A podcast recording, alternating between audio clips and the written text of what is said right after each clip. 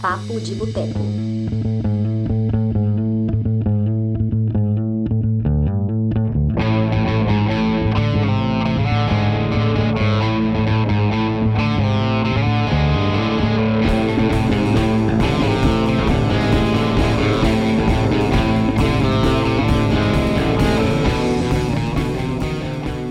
Olá, pessoas! E parasita! Estamos começando aqui mais uma edição do Papo de Boteco. É a nossa quinquagésima edição. Estamos na edição 50. Falta agora, falta só 50 para a gente chegar a 100. E estamos muito felizes. Dani, sabe um negócio que eu acho muito bonito em você? Hum, Você fala quinca, quinquagésimo, eu nem sei falar isso, velho. Eu nem sei falar isso. Entendeu? Na- ó, passou de 13 terceiro, 14, 15, 19, 20, eu não sei mais falar, velho. Eu não lembro mais como é que fala. Então, Dani, você tá de parabéns por lembrar Ah. como é que fala essas coisas. Na hora que eu comecei a falar, eu falei, meu Deus, como é que fala mesmo? Aí, eu, fa- aí foi automático, quinquagésima, é isso aí. Isso aí, quadragésima, trigésima, quinquagésima, é isso aí. Depois, quando chegar na 60, a gente vê como é que fala. Sexagésima? Sexagésima. Acho doido, acho doido. É, tá, tá bom, vamos lá então. É, nós tem que- temos que nos apresentar, né? Eu sou a Dani Pacheco e eu estou aqui com Túlio Dias. E... A Estamos Dani é aqui assim, hoje. né, gente? Quando não sou eu apresentando, é ela que apresenta, ela comemora.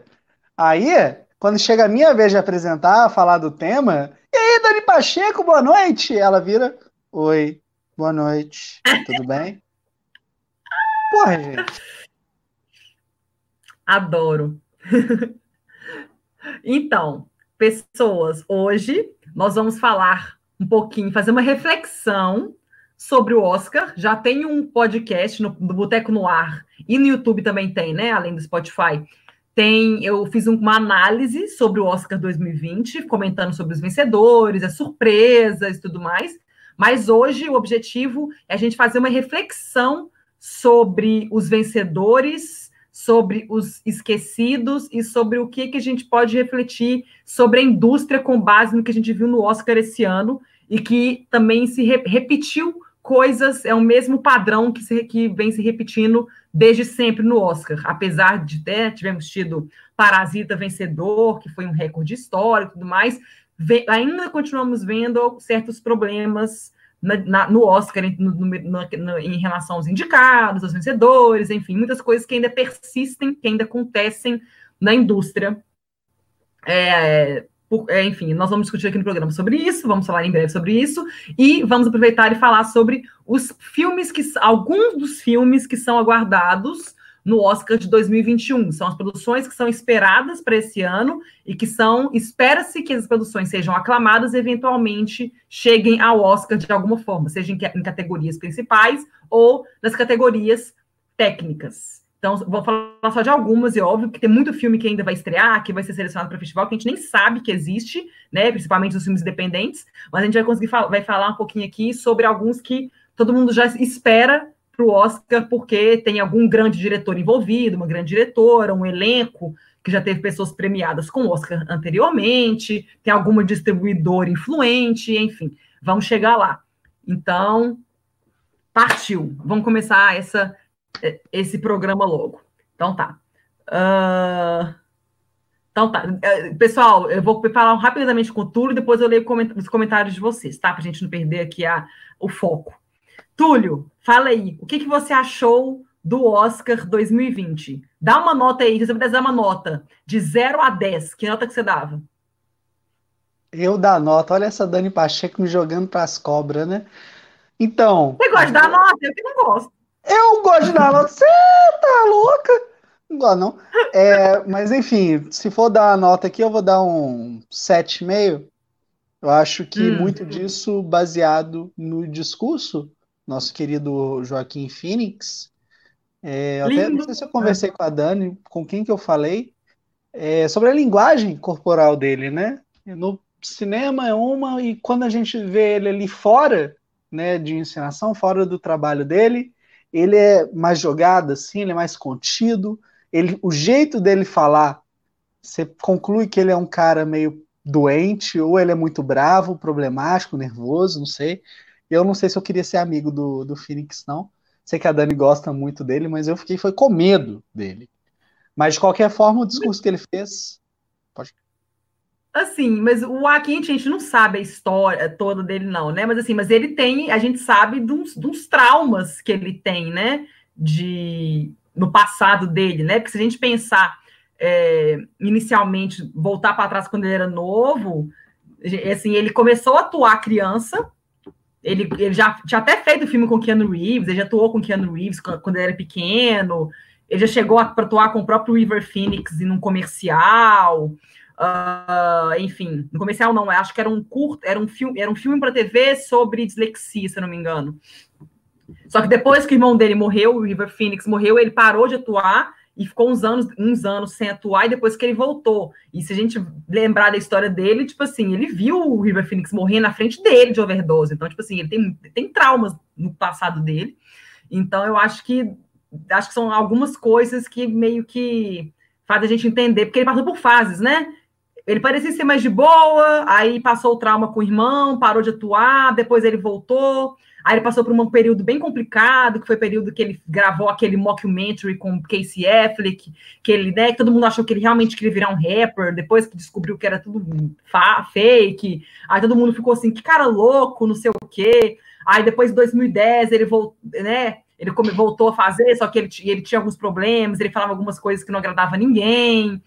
Aí até mesmo no discurso dele ele falou isso, né, que ele estava lá porque as pessoas deram uma nova chance para ele e que as pessoas deviam fazer isso com, né, com os outros, não só com ele. Então, tipo assim, ele admitiu que assim, ele realmente teve comportamentos difíceis, que ele era uma pessoa difícil de trabalhar, né, que ele falava algumas coisas que não devia falar, e agora ele meio que amadureceu, graças a Deus, né? Muito bom ele ter amadurecido e ter reconhecido isso, né, que ele não era, não tinha um comportamento legal e ele mudou. Então, mas ele realmente, você vê do jeito que ele fala, você vê que ele é uma pessoa que carrega muitas. Ele é uma pessoa complicada, assim. Você vê que ele é uma pessoa complicada que está crescendo, né? Eu acho que várias coisas que aconteceram nos últimos anos, né? Eu acho que a, o próprio, a própria Rooney Mara parece ser uma pessoa que tem ajudado ele nisso, né? Que ele né, era noiva dele, e ela, ela é uma atriz bem bacana, acho que ela é mais tranquila, então acho que ela também pode estar ajudando ele nesse processo que ele está de, né? Enfim. Então, então, eu acho que você vê no jeito dele que realmente, mas assim, ele realmente fala meio tímido, né? Ele fala meio. Sei lá, é, é, é um, é um jeito diferente, assim. Ele não tem aquele comportamento de Leonardo DiCaprio que chega lá todo formalzinho, com o discurso perfeito, fala sem gaguejar, sem hesitar. É como se o Leozinho fosse todo treinado, moldado, perfeito em Hollywood, e o Joaquim Phoenix, ele foi aos trancos e barrancos, passou por vários perrengues na vida, e agora, só que eu acho legal, porque ele é autêntico. Assim, não é que o Leonardo DiCaprio não é autêntico, mas ele, assim, ele não mudou o jeito dele. O Leonardo DiCaprio sempre foi assim. O Joaquim Phoenix, não, você vê que, assim, que é o jeito dele, que ele, ele sempre foi assim, e ele não tá forçando a barra, sabe? Ele não tá querendo forçar e, e enfim, para ser uma pessoa que ele não é. Ele tá sendo ele mesmo. Eu acho que as pessoas gostam dele, assim, do jeito que ele é, desse jeito autêntico dele. Aí, enfim, mas continua falando aí. Então, fora, acho que esse foi o grande momento. Eu não sei, né, quem acompanha aqui, se já chegou a ver eu e a Dani conversando sobre sobre o Oscar. Eu não sou afim, eu não gosto muito do Oscar, mas esse ano é, me bateu o feeling que ia ser especial, que a gente ia ter algo diferente. E a gente realmente teve esse diferente, que foi o Parasita vencendo prêmio de diretor, surpresa, Oscar de melhor filme estrangeiro, nada surpreendente, e ali coroando com o Oscar também de melhor filme. Então, valeu muito a pena ver o Bong, né, segurando o Oscar assim, tipo, foi, foi muito lindo, então fiquei, fiquei feliz por isso. Acho que valeu a pena ter dedicado ali três horas. A Dani ficou, né? Quase quatro horas na transmissão ao vivo. Então. Senhor. Valeu a pena, valeu a pena, foi bem bacana. Ah, tá, tá bom. É, a Jéssica mandou aqui: Parasita mereceu muito um filme surpreendente. É, o que eu achei mais legal foi o quando o Bong ganhou o prêmio de, de direção e ele subiu ao palco e ele fez um, citou o Martin Scorsese e todo mundo levantou e de, ficou de pé e virou para o Martin Scorsese e a palavra de joelho, eu achei muito legal assim isso que o Bong fez. Depois ele mencionou o Tarantino e agradeceu o Tarantino por sempre colocar os, filhos, os filmes dele nas listas dele de melhores do ano, que obviamente dava visibilidade para ele. Aí o Tarantino foi lá e fez aquele famoso, né? Paz e amor dele. É, então, assim, eu achei super legal ele reconhecer. Tentando imitar o, o, o Scorsese, né? Tipo, sobrancelhas. Ah! Muito fofo, é, adoro Scorsese. Mas foi muito legal os discursos dele. Tipo assim, se você via tipo assim, que ele falava, aí a mulher, a mulher lá traduzia para ele e via ele no fundo, tipo assim, ele sem acreditar, ele tipo assim, meio que tipo assim, não imaginava, né? Ele até falava que ele ele estava imaginando que ele ia ganhar só o Oscar de melhor filme internacional. E é isso. Ele não imaginava nem que ele ganhar roteiro original, mesmo depois de ter ganho o WGA e mesmo depois de ter ganho o BAFTA. Mesmo assim, acho que ele ainda acreditava que ia para o Tarantino, né? E acabou que ele ganhou até do Sam Mendes. Então, tipo assim, foi uma, foi uma coisa muito louca. Eu acho que, tipo assim, ele não tava. Você via na cara dele que ninguém, nenhum deles imaginava que o filme ia ganhar quatro prêmios. E os quatro prêmios, assim, o quarteto principal é filme, direção, roteiro original e filme internacional. Então, tipo assim, ele, ele ganhou quatro prêmios cabulosos, assim. Exatamente. Eu não realmente Quebrou, eu tenho certeza que quebrou muito bolão. Eu, tipo Quebrou assim, bolão. Parasita e melhor filme. Parasita e melhor filme, tipo assim, eu acho que muita gente, muita gente apostava. É, não era a maioria, mas muita gente apostava. Mas direção foi tipo assim, ninguém, pouquíssimas pessoas votavam no Bong porque o Sam Mendes não ganhou só tudo, como ganhou incluindo o DJ. Que DJ, ele foi o oitavo diretor da história, em mais de 60 anos de DJ, o oitavo diretor que ganhou o DJ e não ganhou o Oscar. Então, tipo assim, a, a probabilidade do Bong ganhar o Oscar não era grande, era muito pequena. E os, até o Sam Mendes, tipo assim, não é que ele ficou com raiva, não, mas quando a, o, o Spike Lee falou o nome do Bong, o Sam Mendes fez tipo assim. Tipo assim, eu acho que ele já ele imaginava que ele ia ganhar. Não tipo assim, ah, é, eu sou melhor que ele, mas é tipo assim, nossa. Acho que ninguém imaginava que ele fosse ganhar. Foi mais tipo assim, caramba, ganhei o DJ e não ganhei. Ganhei, ganhou o DJ, ganhou o BAFTA, ganhou o Globo de Ouro, ganhou o Critics' Choice. Na verdade, ele dividiu o Critics' Choice com o Bong. Mas, assim, ele ganhou porrada de prêmios, até o sindicato chegou lá, academia, né? Votou no Bong. Eu achei muito legal. Foi bom, foi bom. Mas enfim. Curti. Mas o que mais, Túlio? O que, que, você, que mais que você achou da cerimônia? Você achou que os prêmios foram o Jojo Rabbit ganhou, assim, já era esperado que, que ele fosse ganhar. Então, fiquei muito feliz de ver o Jojo Rabbit vencendo, até porque o Taika Waititi fez um dos melhores filmes de 2019 e ele vai entrar nas listas do cinema de boteco de melhores filmes né, de 2020, afinal o filme entrou em cartaz aqui no Brasil nesse ano. Então foi uma categoria que eu fiquei muito feliz. Terminei de ler o livro, o livro foi lançado aqui no Brasil pela editora Bertrand Brasil e é muito diferente, então acho que o fato do livro ser tão diferente do filme reforça a qualidade desse roteiro, a forma como o Taika trabalhou. Mas fora isso, Dani, eu tive algumas surpresas, ah. né? Por exemplo, o Eminem tocando Lose Yourself, Sim. do tipo, gente, esse filme é velho, por que, que isso está acontecendo? Mas enfim, foda-se.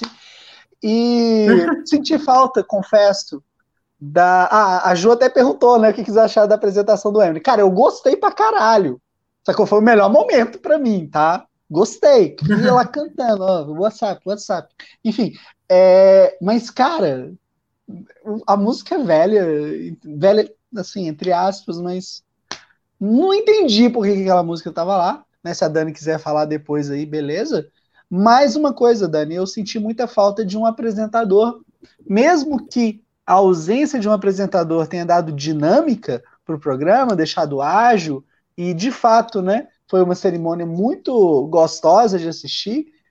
é, de certa forma, ter um host ali faz um charme, né? Tem a diferença. Então, fiquei. Foi estranho, assim, de certa forma. É, eu acho que a, a, o Oscar, sei lá. Ela, ia até comentar isso, foi assim: a audiência do Oscar esse ano foi a pior ever da história, assim. Mas eu não acho que a questão aqui é a, a, falta de apresentador, isso aqui é uma outra discussão que eu até fiz no, no Boteco no Ar, quando eu fiz a análise do Oscar, que eu falei da questão da audiência, né, que foi 23 milhões, 23,6 milhões, se eu não me engano, de pessoas que assistiram, foi a pior da história ever, mas, assim, eu não acredito que seja isso o problema, eu acho que a questão da, da audiência do Oscar, porque ela tá caindo tem um tempo, Tá, é linear, tipo assim, que ela tá caindo. Ano passado deu uma aumentada em relação ao ano retrasado, mas ela já estava caindo, já foi um número baixo, foi 29 milhões, é um número baixo. Oscar já teve Oscar que teve 50 milhões de audiência, 45 milhões de audiência. Eu acho que aí a questão do Oscar é que a academia, eu acho que ela tem que, que ela tem parceria com a ABC, a ABC é a emissora que transmite lá nos Estados Unidos, é o canal que transmite, é um canal aberto, que nem uma Globo no Brasil, mas ela, tipo assim, o Oscar, acho que o Oscar tá precisando meio que aceitar que as pessoas estão vendo usando, vendo streaming, tá vendo ele, estão vendo ele online, não estão vendo pela televisão. E as pessoas que não estão nos Estados Unidos, como é que elas vão fazer para ver? Vai ter que ficar assinando o ABC, pagando? Não, eu não vou pagar para ver o Oscar.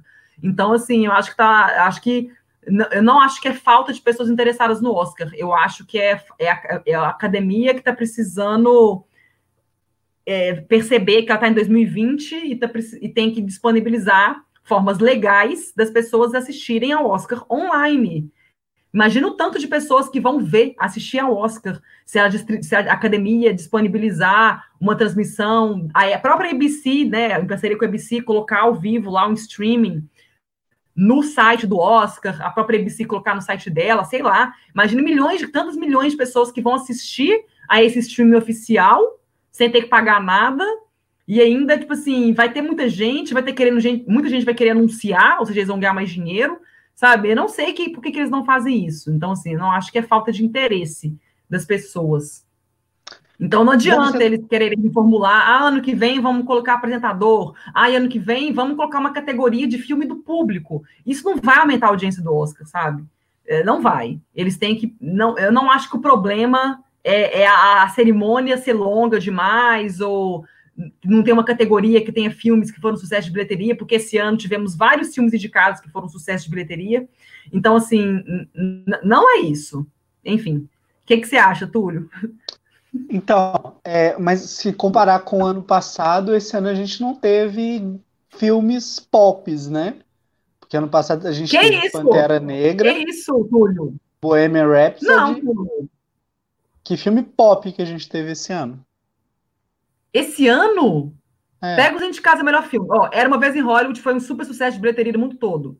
É, o Parasita foi sucesso de bilheteria, ele fez mais de 200 milhões, tá chegando a 200 milhões de bilheteria no mundo todo. É, pega quem mais? Quem mais foi indicado melhor filme? Ford vs Ferrari, 300 milhões de bilheterias no mundo todo. Fala mais, quem foi indicado? Não, é, não tá, o filme de live tá streaming. O filme de live streaming. O irlandês teve mais de 23 milhões de streamings em, tipo, tá. Você vai comparar qual desse filme que você vai comparar para ser igual ali ao, ao Pantera Negra? Túlio, Nenhum. o Oscar do ano passado Qual desses filmes você vai conseguir comparar com o Bohemian Rhapsody? Túlio. Eu falo de alcance popular. Não, não, não estou falando de bilheteria. Eu tô falando do filme ser pop, entendeu? Do tipo, caraca, todo mundo. O Tarantino talvez chegue mais próximo disso, sinceramente. Quem que é isso? Coringa é. foi mais pop. Coringa foi Coringa, mais pop. Desculpa, Coringa. Coringa, ok. Coringa. Desculpa. Desculpa, lá. Mas lembrei, aí, ó. Vamos lembrar, okay. vamos lembrar dos filmes. Tivemos Coringa, que foi maior, faturou mais de um Coringa, bilhão, okay, filme super popular. Aí tivemos, vamos lembrar os indicados a melhor filme. Tivemos o Tarantino, que foi sucesso de bilheteria no mundo todo. Foi mais de 300 que... milhões de bilheterias. É. Não foi um bilhão, mas foi mais de 300 milhões. É, tivemos, quem mais que o melhor filme? Ford vs Ferrari, mais de 300 milhões no todo. É, aí a gente pega os da Netflix, né? Tivemos o irlandês, que muita gente viu no streaming, só que a Netflix não divulga a quantidade de, de streams que tiveram no total, ela divulgou só a quantidade de streams nos primeiros dias, foram 13 milhões, se eu não me engano. Quem mais que foi indicado o melhor filme? Me lembra? É... História de um Casamento também é streaming. Uh, quem mais? Uh...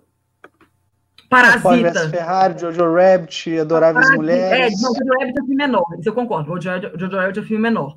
Parasita faturou, já está chegando perto de, da marca de 200 milhões. É um filme que teve um, um, apelo popular grande. Não é um apelo popular de Coringa, lógico que não. Mas é um filme que deu o que falar, isso é fato. Não é gigantesco, mas para um filme que era minúsculo, da Neon, que é uma distribuidora pequena, é um filme sul-coreano, faturar 200 milhões no mundo todo, isso é tipo assim, é muita grana. Não é um tigre e um dragão da vida, mas é, é ok. Quem mais? Parasita, ah, o. Gente, 1917 é um grande sucesso de bilheteria no mundo todo também. É um filme que ele é um filme de guerra grande. E ele também já passou na marca de 200 milhões. Ó, uh... só, só reforçando o ponto: de todos os nove indicados, acredito hum. que apenas o Coringa se equivale ali no apelo pop que teve o Bohemian Rhapsody, que teve o Pantera Negra. Porque. Então, mas no ano passado teve só esses dois. Mas era o Pantera Negra, que era um filme da Marvel. Aí você tem o equivalente agora com o filme da Warner DC, ok? E o Bohemian Rhapsody, que foi uma biografia bosta de um puta cantor. Então, não, sim, é, é nesse ponto. Mas foram sabe? só esses dois. Mas foram só esses dois. Com base, tipo assim, nos filmes que foram indicados esse ano, do sucesso comercial que eles fizeram, não era para ter caído em 6 milhões a audiência. Eu não acho que o problema da audiência, do, do Oscar ter caído é a questão de. Ah, o Bohemian Rhapsody é o único filme diferente a mais que faturou quase um bilhão. E esse ano foi só o Coringa que teve um bilhão. Ano passado tiveram dois filmes que chegaram, que um passou a marca de um bilhão e o outro chegou perto da marca de um bilhão. E por causa disso, só por causa disso, é, teve audiência maior. Eu não acho que foi isso. Não, pois é, mas aí que tá. A gente não tem como cravar. A gente não pode. Eita, puta que pariu. A gente não pode ignorar que ano passado a academia quis lançar a categoria de filme popular. Sim. Então, eu não excluiria essa possibilidade aí para justificar a queda de audiência. Mas é, é isso, acho que é assim. É uma bosta, velho. O, o, o cara só. Eu sou o Fred Mercury. Não, vai se fuder, pô. Ah. Caralho. Saca? Porra, se for assim, aqui, a gente pode ser também. Só colocar a dentadura aqui, bonitinha. Ah, pra cá do caralho, velho. Isso não é porra da atuação, não. Vai se fuder. o Vitor mandou aqui, Dani, não é bilheteria, é filme que todo mundo viu. Deixa eu só pegar aqui, que eu queria chegar nesse ponto para eu pegar aqui a lista dos indicados a melhor filme dos últimos anos, só para vocês terem uma noção. Peraí. Tá abrindo aqui. Só enquanto isso, eu vou responder para o Vitor a questão do Bohemian Rhapsody, por que, que eu acho uma bosta, tá bom? Tá, é porque de repente tem mais gente aí que não acompanhou as outras transmissões e aí tu fala, mas como assim? Gente, o Bohemian Rhapsody é um filme que ele é bem feito, tanto que ganhou um Oscar ali de montagem, e eu acredito que esse Oscar tenha sido exatamente pela reencenação né, do, show de Wembley no, no Live Aid, mas a real é que o filme do Queen, ele usa as músicas do Queen como muleta o tempo inteiro, sabe? Não é um filme como o Rocketman que as músicas entram na narrativa. As músicas fazem parte do filme, óbvio, é um musical, mas é, é muito bem feito. O Rocketman, ele dá um banho, assim, uma porrada, né, no, no, no Bohemian Rhapsody, acho que assim, dá, dá até vergonha. Aí a gente vê o Rami Meleca ganhando a porra do Oscar de melhor ator. E eu não sei porquê, velho. Não sei porquê, velho. Sincero, não sei. Enfim. O Caio mandou aqui, ó. Bohemian é uma bosta mesmo, ainda por cima copiaram um filme dos Beach Boys. Uh, o João Gabriel, o Remy Malek fez um belo cosplay. Grande cosplay, concordo. Márcio, Bohemian é muito ruim, não gostei do ator e é bem convencional. Enfim, ah, eu achei assim. Peraí, o Vitor mandou só aqui, só para gente finalizar. Você queria que fosse diferente? Uma das maiores bandas da história, como é que não vai falar das músicas? Mano, Vitor, se a gente começar a falar disso, vou... a Dani vai me bater, meu velho, porque a gente vai falar disso o programa todo. As músicas do Queen são maravilhosas. O filme do Queen é uma bosta porque ele apoia apenas nas músicas para ele ser bom. A única coisa boa do filme é a porra da música. Bicho, um filme sobre o Fred Mercury, que foi o cara mais porra louca que já existiu. Você me faz um filme daquele jeitinho? Fred Mercury conservador? Vai pra casa do caralho, você é louco, sacou? O filme deveu muito, muito, muito pra história do Fred. É, é, um, é um filme sem coragem, sacou? E me incomodou. Eu sou muito fã do Queen, cara. Amo Queen. Adoro as músicas, cara, os momentos. A, a, nossa, a forma como a música, o Bohemian Rhapsody, é introduzida no filme aos pouquinhos, né? Ele ensaiando ela ali, ele fala, nossa, essa aqui vai ser foda. Bicho, isso é muito legal, isso arrepia quem é fã. Mas é só isso, cara. É só isso. Entendeu? Não vai. O Fred não foi conservador, mas no filme ele era, tá? Desculpa. Você vai falar que ele era o Fred Mercury real? Nem fudendo. Você viu o Rocketman, velho? Aquilo lá é ser louco, velho. Elton John era doidaço. É doidaço ainda. Enfim. Parei. É. não, de boa. É, eu esqueci, era o Sacha Baron Cohen que ia fazer o. Que ia ser muito Mercury. melhor! Mas não vou falar disso mais, senão a gente não vai parar. Mas tá bom. Vou só lembrar aqui, ó. A Ju até reforçou aqui, ó ou a academia repensa a transmissão, esse número vai cair. Eu não acho que a questão aqui é de, real, de, de tipo. De, de, ah, vamos indicar, vamos indicar aqui 10 filmes que faturaram um bilhão nas bilheterias, que vai dar audiência. Eu realmente não acho que essa aqui é, é, é a questão. Mas eu concordo que ano passado, realmente, que ano passado eu esqueci que a gente também teve o, a gente teve Pantera Negra, ok, que seria o Coringa desse ano. Tivemos Bohemian Rhapsody, que é o filme do Queen, realmente, que ele, muita gente viu, foi um grande sucesso de bilheteria. Mas a gente teve também, que eu esqueci, foi Nasce Uma Estrela, que tinha Lady Gaga, que a canção fez aquele sucesso todo. E era ficou naquele, boa, boa. naquele fake bromance com Bradley Cooper, que era só para chamar atenção, que super funcionou, até eu acreditei. Então, assim... Juntos e Shallow Now. Ah, eu super acreditei, gente. Aí esses dias, enfim. É, fazer o quê, né? Gente, eu sou trouxa. Aí, tipo assim. Mas é que esse ano, só para lembrar aqui, de sucesso de bilheteria grande, nós tivemos o Coringa, que foi um bilhão. Mas aí a gente pega o Era uma vez em Hollywood, o Ford vs Ferrari, Parasita e Adoráveis Mulheres, e 1917 Todos eles são produções que faturaram mais de 100 milhões de bilheterias, muito mais de 100 milhões. Se juntar todas elas, é centenas e centenas e centenas de milhões no mundo todo. Só que realmente nenhuma teve esse, né? A gente não, não tivemos um nasce uma estrela, assim. Não que a audiência do ano passado tivesse sido boa, que 29, de, 29 milhões de pessoas é, é uma audiência péssima comparado com os anos anteriores. Então eu acho que é tipo assim: o Oscar tem que repensar essa transmissão. Não adianta ficar indicando filmes que são sucesso de bilheteria, que não vai atrair, porque eu acho que as pessoas, muita gente que assiste ao Oscar, assiste de streaming ilegal. Eu vi de um streaming legal, porque aqui eu não tenho televisão, eu não tinha como assistir. Eu não consegui assistir pelo G1, pela Globoplay, porque eu tô aqui em Portugal. Então, tipo assim, eu não consegui assistir ao Oscar, não, não rolou. Então eu tive Dani, que buscar um meio legal para ver. Eu lembrei uma outra coisa aqui que pode cooperar um pouquinho para isso também. É como você estava ocupada fazendo uma transmissão ao vivo de quatro horas, você não percebeu. Mas assim como você, praticamente todos os YouTubers do mundo estavam fazendo a mesma coisa. E a TNT, para suprir ali a falta né, do Rubem Val Filho, que faleceu no ano passado, ela chamou aquele cara que era VJ da MTV, não vou lembrar o nome dele, é, a Carol Moreira, a Mikan, o Thiago Romariz, a Bárbara Demerov, é, não sei se é assim mesmo o, o sobrenome dela, é, e outras pessoas, ah, o pessoal do Jovem Nerd, uma garota que eu não vou lembrar quem é.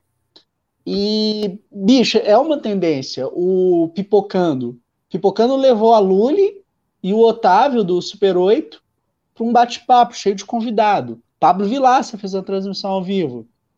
Então acho, acho que como é, o consumo de filme hoje está muito conectado também às pessoas que falam de cinema, é, muita gente decidiu acompanhar o Oscar ali, com quem entende. Apesar que, no caso da TNT, é, mesmo com essas pessoas super competentes, a Bárbara manda bem pra caralho, gosto do Thiago, gosto da Carol, mas, porra, a transmissão da TNT foi uma bosta, velho, porque não deu espaço pros caras falar, entendeu?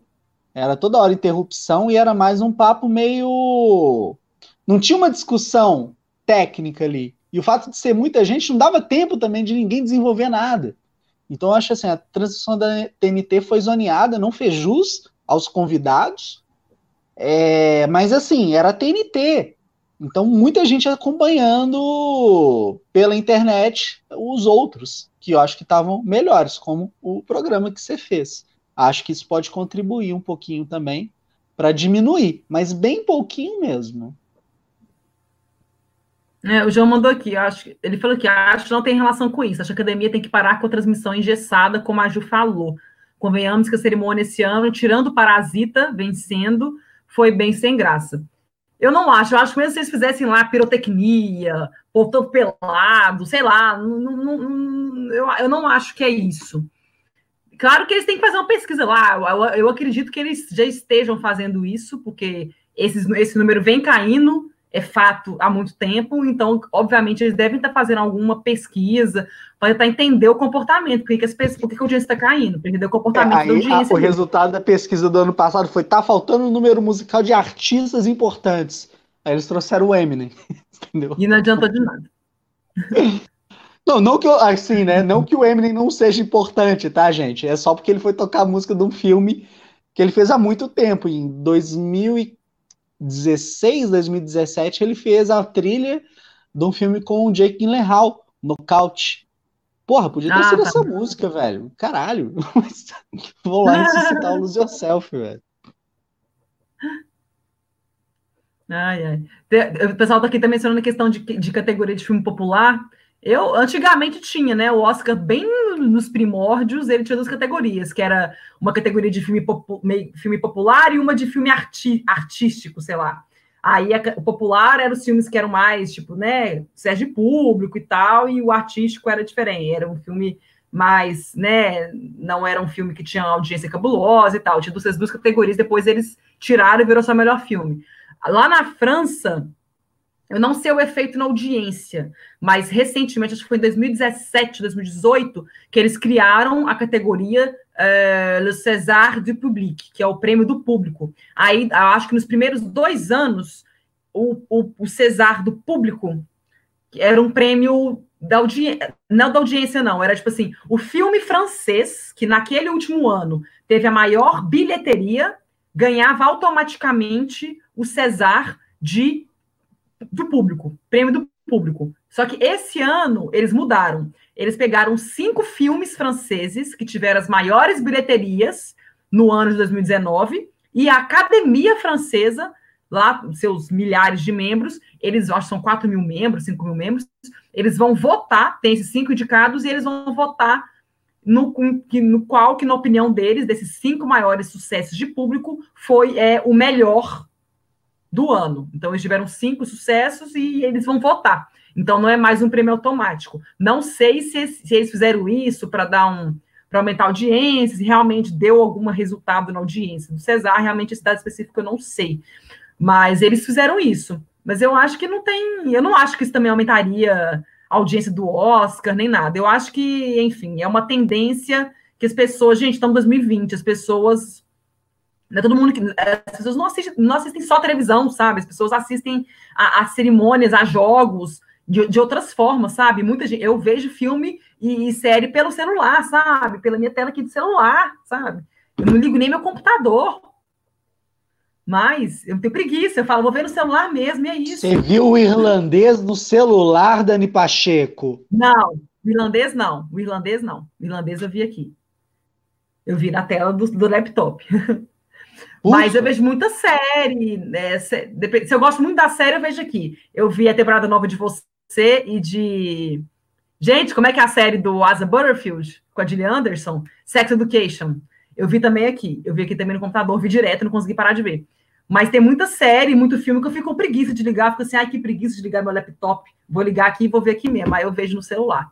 Então, tipo assim, acho que a academia tem que entender isso, sabe? O público, da, né, as pessoas que assistem o Oscar não são pessoas que têm 80 anos, não, sabe? Tem, tem essas pessoas, claro. Mas tem, eles têm que ter uma convergência de mídias aí, ó. Vão passar na televisão para os velhos, que quer ver televisão, mas vamos também disponibilizar para quem quer ver no celular, quem quer ver o streaming no celular, ou quer ver no, no, no site oficial, no, no laptop, whatever, sabe? Vamos fazer uma convergência de mídias aí, gente, e ser feliz. Mas vamos Ô, continuar Dani Pacheco, aqui. tô pensando numa ah. coisa aqui. Você, nos bastidores, você comentou sobre diferença do número de vencedores do sexo feminino em 2018. Não, em 2019 sim, e agora, 19. em 2020. Como é que foi isso? Sim, sim. É... Então, no ano passado, 2019, foi o ano que, que bateu recorde, que tivemos mais mulheres ganhando estatuetas. Foram 15 contando as categorias de atriz e atriz coadjuvante, né? Óbvio que para mulheres, tivemos outras 13 categorias, que são as categorias unissex, né? Que competem homens e mulheres juntos. Tivemos 13 mulheres, então foram 15 mulheres no ano passado que receberam Oscar, que ganharam Oscar. Este ano, 2020, foram 13 mulheres, incluindo o, Oscar de melhor filme, porque uma das produtoras de Parasita é uma mulher. Então, ela foi até no palco, ela fez, fez o discurso dela também, tudo mais. Então, esse ano foram 13. Só que, mesmo sendo um uma queda em relação ao ano passado, é a segunda, é o segundo melhor resultado ever. Porque os anos, antes do ano passado, quando o ano passado teve 15 mulheres, que bateu recorde, bateu recorde histórico de quantidade de mulheres que venceram a estatueta, antes disso, os recordes eram de 2007 e 2015, que foram quando 12 mulheres haviam ganho o Oscar nesses anos. Aí chegou 2019, foram 15, bateram recorde, aí esse ano foram 13. Foi é abaixo do ano passado, mas ainda é melhor que os anos anteriores que haviam batido recorde. Então, assim, é pouco, realmente é pouco, são, são muitas categorias, né? Os homens ainda ganham muito mais, principalmente brancos, né? Se a gente for pensar esse ano também, se a gente for olhar também questão de, de cor, de etnias, foram só dois negros que ganharam o Oscar, que foi é, a dupla que comandou a animação Hair Love, o curta de animação Hair Love, que né, é, foram os únicos negros que foram premiados no Oscar. Se a gente pegar esse ano as categorias de atuação, foram 18 brancos indicados e dois negros indicados. Então, acho que isso ainda é um reflexo da, da, indústria racista que existe em é, é, é, é, estrutural. Não é por falta de é, negros, sabe? Tive, temos muito, tivemos no ano passado, teve, foi uma crítica que fizeram, né? Tivemos muitos filmes dirigidos por mulheres de qualidade, aclamados pela crítica, fizeram sucesso de bilheteria, filmes com negros também. Só que são filmes que não tiveram por trás distribuidoras influentes que tinham grana para caramba para investir em campanha para o Oscar, porque o Oscar é assim, gente. Não adianta você fazer um filme que é aclamado no Festival de Sundance, que é aclamado no Festival de Cannes, ganha prêmio. Não adianta, você, eh, você tem que ganhar esses prêmios para ter visibilidade, e aí com isso você conseguir uma distribuidora foda para comprar os direitos do seu filme e distribuir nos Estados Unidos, por exemplo, uma A24 da vida, que é uma distribuidora pequena, mas ela já, ela já sabe como é que faz campanha, porque ela, ela tem um Oscar de melhor filme, que é Moonlight, é, e, e Ex Machina também ganhou o Oscar de efeitos visuais em 2016. A Neon de Parasita é uma distribuidora pequena, que fez uma puta de uma campanha, que temos que parabenizar demais, porque eles conseguiram ganhar o prêmio de melhor filme e direção e roteiro original, e é uma distribuidora pequena, não é uma antiga Weinstein Company ou uma Fox, ou uma Searchlight Pictures, né? Agora é Searchlight Pictures, não é uma Disney, não é uma Netflix que tem grana a rodo para fazer campanha. Então, tipo assim, é, então assim, para seguir a Oscar, você tem que ter uma distribuidora muito boa que tenha dinheiro para fazer campanha, que saiba faz, chegar às pessoas certas para você conseguir voto. Então, assim, não, e tem que ter um sucesso comercial, pelo menos decente, porque tem muito filme que é fracasso comercial que morre nas temporadas de premiações. Então, assim, é, são vários fatores que influenciam. Então, o problema dessa questão, da questão dos negros, falta de negros e mulheres, que se a gente for pegar Tivemos filmes com mulheres e negros, ano passado, mulheres dirigindo e negros atuando, dirigindo, que foram aclamados, for, foram até bem de bilheteria para os padrões né, da, da, distribuição. Só que você pega lá, não eram filmes mega Oscar bait, não eram filmes que tinham distribuidoras fodas por trás. Então, assim, é, é complicado. Assim, por isso que a gente vê predominância de branco. Você pega lá, categoria de melhor direção esse ano. Tivemos mulheres muito competentes que podiam ter sido indicadas, sim, claro. Só que aí você pega um ano que tem o Martin Scorsese, Martin Scorsese, um gênio, nunca iam deixar ele de fora. Tarantino também é um cara que é super querido, ele é queridinho da academia e da indústria. É claro que ele é ser indicado. Aí você pega, uh, que mais? O, o Parasita, do Bong Joon-ho também, que foi um fenômeno no ano. Não ia ficar de fora de jeito nenhum. 1917 é um filme de guerra. O Oscar ama filme de guerra, ama filme de guerra. Aí, e é o Sam Mendes, também é um queridinho, é um diretor muito bom, ele é um diretor novo ainda, fez Beleza Americana, fez um tanto de filme bom na vida. Também era difícil deixar ele de fora. Então, assim, aí você pega o Todd Phillips, que dirigiu Coringa, um mega sucesso de bilheteria, ganhou Leão de Ouro. Então, tipo assim, é, é, é como é que, assim, eu falava, eu falava, eu falava isso com tudo, tipo assim, como é que você vai indicar dar espaço para um, um, um, diretor negro, uma diretora mulher, num filme de proporção menor, que teve visibilidade muito menor, que não teve uma distribuidora com muita grana para fazer campanha, competindo com esses gigantes.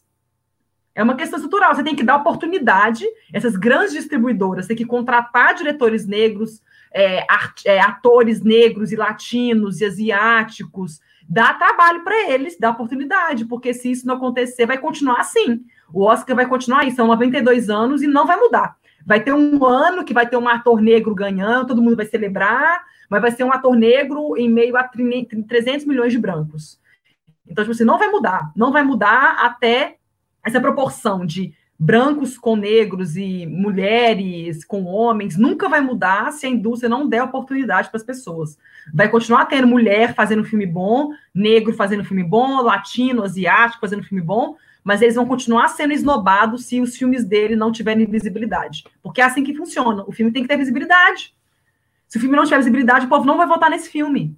Para indicar os branches lá que indicam diretor, diretoras e roteiros e tudo mais, eles não vão votar em, em filmes, em pessoas que não têm visibilidade. Se não tiver visibilidade, não adianta. Então, não adianta você fazer um filme foda. Não adianta o Túlio fazer um filme que vai passar em Cannes e ganhar o prêmio lá no un certain regard, num certo olhar, e ganhar o prêmio lá que nem o Vida Invisível ganhou, mas aí não, não o filme não tem uma distribuidora competente. Pega uma distribuidora que não sabe fazer campanha e tal. O filme vai morrer.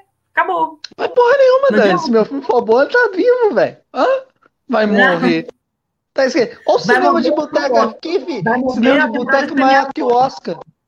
Não, a gente cria a nossa premiação, só. A gente tem a Karen aqui, fundadora do fã-clube do Dalenogari, ela ah. é a nossa especialista ali em eventos. Ela vai montar o prêmio do cinema de boteco. Fechou. Hã? Top. Ai, ela gente. vai ficar puta comigo que eu falei que ela é presidente do fã-clube. Ai, gente. Ai, Desculpa, ai. Karen. A Ju mandou aqui. A Dani, Dar espaço igual à desconstrução da cultura. Vamos ser otimistas? Vai mudar. Eu, não, eu tenho certeza que vai mudar. Só que é, é uma mudança que a gente acha que a gente tem que aceitar, que é uma mudança que vai ser lenta e gradual. Eu lembro de minha professora minha de história, ensinando a história para a gente no, no, terceiro ano lá no colégio, e ela ensinando sobre as mudanças né, do, dos países mesmo, passando de, de de igreja com poder, até passando né, para os reis absolutistas, aí depois caindo nessas monarquias absolutistas e tendo é, governos né, parlamentaristas e presidencialistas, esse trem todo, e ele, a falando direitinho, ela falava assim, gente, as mudanças são lentas e graduais, é com o tempo, não muda da noite para o dia. Então, tipo assim, eu acho que no Oscar, a indústria de Hollywood é assim, ela não vai mudar, tipo assim, são 92 anos, é muito tempo, são 100 anos, é quase um século de Oscar. Só que, tipo assim, não vai mudar fácil, assim. Tipo assim, vai ter que ser aos poucos. Eu acho que, tipo assim, essas pequenas conquistas que a gente vê, Parasita sendo o primeiro filme internacional, numa língua que não é inglesa, ganhar o prêmio de melhor filme, e ainda ganhar filme internacional. Então, tipo assim, é legal ver isso. Então, acho que talvez isso, o, o, fato dele ter ganho, finalmente, né, quase 100 anos de Oscar, ele finalmente ter ganho, eu acho que é uma prova de que as pessoas que fazem parte da academia estão abrindo a cabeça. Eu acho que, assim, não os velhão de guerra lá, que acho que eles nunca vão mudar de cabeça, já estão velho e velho não muda de opinião. Mas, assim, as pessoas que eles estão convidando para fazer parte da academia, é uma academia que ela está convidando muitas pessoas todos os anos, que não e, e, eles não convidavam antigamente assim. Então, eles estão abrindo, abrindo as portas para muitas pessoas. Pessoas, tem muito tem brasileiro que faz parte, tem pessoas todo, franceses, tem muitas pessoas que fazem parte, né? Então, assim, claro, assim, não sei se você sabe, assim, todo mundo que é indicado ao Oscar automaticamente é convidado para fazer parte da academia. Então, a, a, né, então, à medida que a gente vê um parasita sendo indicado, ganhando prêmio, filmes, né, esses, vários filmes internacionais sendo reconhecidos em categorias de direção, igual, igual Guerra Fria foi indicado ano passado em, em, em fotografia, em direção, isso é sinal, tipo assim, a academia vai se renovando e as pessoas estão abrindo a cabeça. Tem pessoas jovens, a gente pega lá, por exemplo, a Charlize Theron, que é uma membro da academia. Ela é uma pessoa super, você sabe que você vê que é uma pessoa que é super inteligente e que tem a cabeça aberta. E ela, com certeza, é uma das pessoas que voltou em Parasita, pode ter certeza. Então, assim, é, são essas pessoas que vão que ter a cabeça aberta, que são mais evoluídas, assim, que abrem a cabeça, que, que são abrem os, os braços para as pessoas que são diferentes do padrão que a gente está acostumado. Então, são essas pessoas que, vão mudar o Oscar. Então, a gente tem que ter essa esperança de que essas, nos próximos anos, os membros que estão entrando, que, e, que são jovens e que têm cabeça aberta, eles vão melhorar e vão começar a dar mais chance, vão começar a reconhecer mais outros filmes e a própria indústria também. Só que não basta só eles, a própria indústria, os, os chefões dos estúdios, que ainda são homens brancos, eles vão, eles têm que dar chance para negros e latinos e mulheres e asiáticos e tudo mais, eles têm que dar chance para essas pessoas. Não é só academia, não depende só da academia. Depende também dessas pessoas que, que as pessoas que fazem os filmes. Então, Com não certeza. vai mudar também. A estrutura tem que mudar. Então, isso é uma coisa que ainda, assim, se você vê dados, assim, de, no caso de mulheres, por exemplo, você vê que teve mudança, mas a mudança é muito pequena ainda. Por isso que a gente, a gente ainda não vê isso no Oscar. A gente não, ainda não viu nenhuma mulher. A Natalie Portman até foi com vestido no Oscar com os nomes de todas as mulheres que foram esnobadas na categoria de direção. E tinham vários nomes, estava tudo bordado, assim. Então, assim, é, enfim, vai ter que mudar a estrutura da indústria, que eu acho que ainda, claramente, ainda está muito engessada, é muito homem branco, dando chance para homem branco, então ainda vai demorar um tempinho ainda. Eu acho que é, talvez quando eu e o YouTube tiver um velhinho, né, tiver um velhinho, já vai estar tá melhor. Como assim, tiver velhinho? Fala mais sobre isso, Dani. O quê? Quê? Como assim, a gente ficar velhinho? Ah, vai tomar no cu tudo.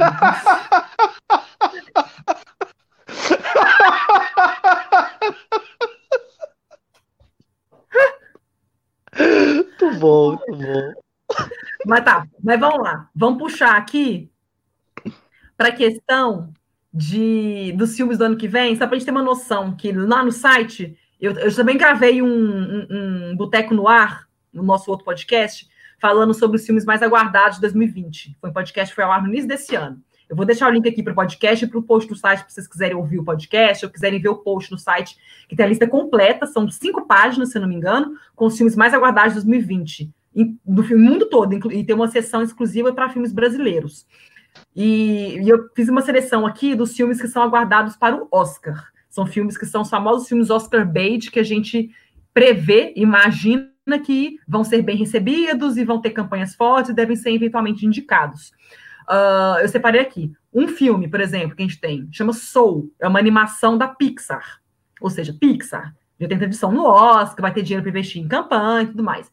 Essa animação tem, é dirigida pelo diretor de Divertidamente, é um homem branco, e o protagonista é um negro, o Jamie Foxx, que é o protagonista do filme. O personagem dele é um homem negro músico, toca jazz, se eu não me engano. Jazz, é.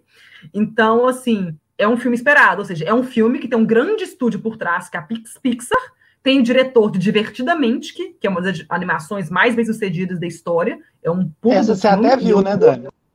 Até, esse até eu vi e eu adorei. Adorei, é um dos melhores filmes que eu já vi, é muito bom. E o protagonista é negro, o Jamie Foxx, que é o protagonista. É claro que não vai ser indicado, né? O Oscar não indica dublagem, mas é, é um protagonista negro. Então, é uma animação que com, tem como protagonista uma minoria, é um, é, um, é um homem negro que é músico. Mas é uma produção da Pixar, então, ou seja, tem um grande estúdio por trás. Uh, um outro filme é o Tenet, do Christopher Nolan, é, que, né, Christopher Nolan, óbvio, todo mundo já espera que vai ser um grande filme, que mesmo se não rolar melhor filme ou melhor direção, pode rolar categoria técnica para ele. É um filme que vai ser lançado em julho, como a maioria dos filmes do Nolan são, né? Interestelar foi uma exceção, né? A gente pega a Origem, pega os filmes do Batman, pega o Dunkirk, tudo foi lançado em julho, no meio do ano, no verão. Então, o Tenet vai ser a mesma coisa, vai ser lançado em julho. É um filme da Warner Bros. Warner Bros. que, de, que fez a campanha de Coringa, que, né, resultou no Oscar de melhor trilha sonora para uma mulher e o ator para o Joaquin Phoenix. Então, ou seja, Tenet tem o Christopher Nolan, que é um diretor branco, super talentoso, que tem tradição no Oscar, e tem um puta do estúdio por trás, com dinheiro para caramba, para investir em campanha. Aí tem um filme que é um musical, super aguardado, que também vai chegar no verão americano, né, no meio do ano. Chama Em um Bairro de Nova York, In the Heights, que é o nome em inglês. É um filme do John M. Chu, que dirigiu Podres de Ricos, que foi um grande sucesso, né? Foi indicado ao SEG, indicado ao Globo de Ouro, foi um grande sucesso de bilheteria em 2018. É um filme que tem um elenco é, latino, tem um elenco com muitos negros, é um filme que tem muita diversidade. Depois vocês procuram um trailer dele, que já tem trailer. É um filme que está sendo distribuído pela Warner Bros. também. Ou seja, mais um estúdio que tem grana para investir em campanha. Seria legal se esse filme desse certo, porque é um filme que realmente tem diversidade, tem uma grande diversidade. Uh, um outro filme que é super esperado é o filme novo do Aaron Sorkin. Aaron Sorkin é o roteirista de A Rede Social, ganhou o Oscar em 2011 uh, de roteiro adaptado, né? O filme dele, que está dirigindo, não só escreveu o roteiro, chama The Trial of the Chicago Seven. É um filme da Paramount, Paramount Pictures. Para quem não se lembra, a Paramount é um estúdio que nos últimos cinco anos, se eu não me engano, não escalou nenhuma mulher para dirigir filmes. Então, é um estúdio com, é, que eu tenho ranço. Mas, enfim. É um filme que tem um ator, um elenco praticamente branco. É um filme que tem o Ed Redmayne, é, o Joseph Gordon-Levitt, Sacha Baron Cohen, uh, tudo bem que ele não é branco, né? Mas enfim, tem o Michael Keaton, o Jeremy Strong, Mark Rylance e o William, William Hurt. Então, ou seja, é o típico filme do, dirigido por um branco com um elenco branco uh, pela Paramount. Mas é um filme super aguardado, não tira o mérito da qualidade do filme nem nada, mas é um filme que tem os padrõezinhos da academia tradicionais. Outro filme, Duna, Denis Villeneuve, é um filme da Warner Bros. também, outro filme da Warner Bros. É, Denis Villeneuve, o diretor, né? Mundo sabe quem é, diretor foda, super talentoso, dirigiu A Chegada, dirigiu Suspeitos, dirigiu. Como é que é o filme da Emily Blunt com Benício Del Toro? Sempre esqueço o nome dele. Sicário. Sicário. Dirigiu o Blade Runner 2049, enfim, temos o Duna esse ano, é um filme mega aguardado, vai ter trilha sonora do Hans Zimmer, enfim, é um filme que tem no elenco Timothy Chalamet, a Rebecca Ferguson, Oscar Isaac, Javier Bardem, Jason Momoa e a Charlotte Rampling. Um puta do elenco também. Um elenco, esse elenco é um pouquinho mais varia, diversificado, né? Tem o Javier Bardem, que é espanhol, tem o Oscar Isaac, que é latino, né? Uh, enfim, é, então é um filme também aguardado, mas é um, é um, filme que também tem um estúdio gigante por trás, que é a Warner Bros., e é dirigido por um homem branco. É, Amor, Sublime Amor, eu só coloquei ele aqui porque quem está dirigindo é o Steven Spielberg, então eu acho que ele pode ser um filme de qualidade, é o Steven Spielberg que está dirigindo. É um filme também, né? Dirigido por homem branco, né? E, da, e é um filme da 20th Century Studios, que é a antiga 20th Century Fox, mas a Disney comprou e arrancou o Fox do nome, virou 20th Century Studios. Então vai ser lançado em dezembro só. Mas mais um filme que tem um grande estúdio por trás e um diretor homem branco. Uh, o outro filme que a gente tem que aguardar disso é um filme que chama News of the World, é um filme do Paul Greengrass, é o novo filme do Paul Greengrass, Greengrass que, que é estrelado pelo Tom Hanks, é um novo filme é, dos dois juntos, né? Que eles fizeram o Capitão Phillips e agora estão nesse News of the World, que é um filme também aguardado, e é um filme da Universal Pictures, ou seja, mais um diretor branco, homem, por um grande de, impulsionado com um ator protagonista branco, homem, e, e distribuído pela Universal Pictures, que é um estúdio gigante, tem muita grana também. Aí vamos chegando nos filmes que são menores, entre aspas, né? Não são grandes produções assim. Temos o Annette, que é um filme novo do Léo Carax, que é um musical. É estrelado pelo Adam Driver e pela Marion Cotillard. É um filme que já tem distribuidor, que é a Amazon Studios. A Amazon Studios, para quem não sabe, ela que distribuiu Manchester à beira-mar, que ganhou o Oscar de melhor ator, ganhou Oscar de roteiro original, roteiro original ou roteiro adaptado? Acho que roteiro adaptado. Ah, esqueci se foi adaptado original. Mas ganhou Oscar de roteiro. Uh, enfim, é um estúdio competente, é um estúdio que foi ele que adquiriu até o A Vida Invisível do Brasil, mas que deu ruim. Uh, enfim, só que nos, recentemente é um filme, é um estúdio que não deu muita sorte, né? Porque eles tiveram um filme novo do Woody Allen, né? O On Real, teve o Beautiful Boy, teve o The Goldfinch no último ano, agora o Honey Boy, o Relatório, Suburb, Suburb e The Aeronauts. São todos filmes que não deram certo na temporada de premiações, uh, mas é um, é um estúdio competente, não deixa de ser competente por isso, é, que sabe fazer campanha. Então, pode ser um filme, dependendo, de, deve estar no Festival de Cannes, agora em maio. É um filme que já está em, pós-produção. Então, é um filme que, se der certo, tem um estúdio competente por trás, mas não é um estúdio que está cheio da grana. Então, pode, talvez seja um filme que né, siga indicações em categorias independentes, no Independent Spirits, talvez, ou, né, enfim, nessas premiações menores, mas para ter um, para chegar no Oscar, aí a Amazon Studios vai ter que fazer algum tipo de milagre, porque é um estúdio muito pequeno. Só se o, o filme fizer um sucesso grande, for super aclamado, ganhar muito prêmio e tiver umas bilheterias muito boas nos Estados Unidos e chame atenção e ganhe visibilidade, aí sim talvez pode rolar alguma coisa. Mas por enquanto é um filme pequeno, com um estúdio, uma distribuidora pequena, mas se fizer um, souber fazer uma campanha bem, pode ter algum resultado. Mas enfim, é um filme com diretor branco homem, tá? Temos o filme novo do Wes Anderson, The French Dispatch, é um filme da Searchlight Pictures, que é a antiga Fox Searchlight Pictures, é uma subsidiária da Disney hoje, né? Por isso que eles arrancam também.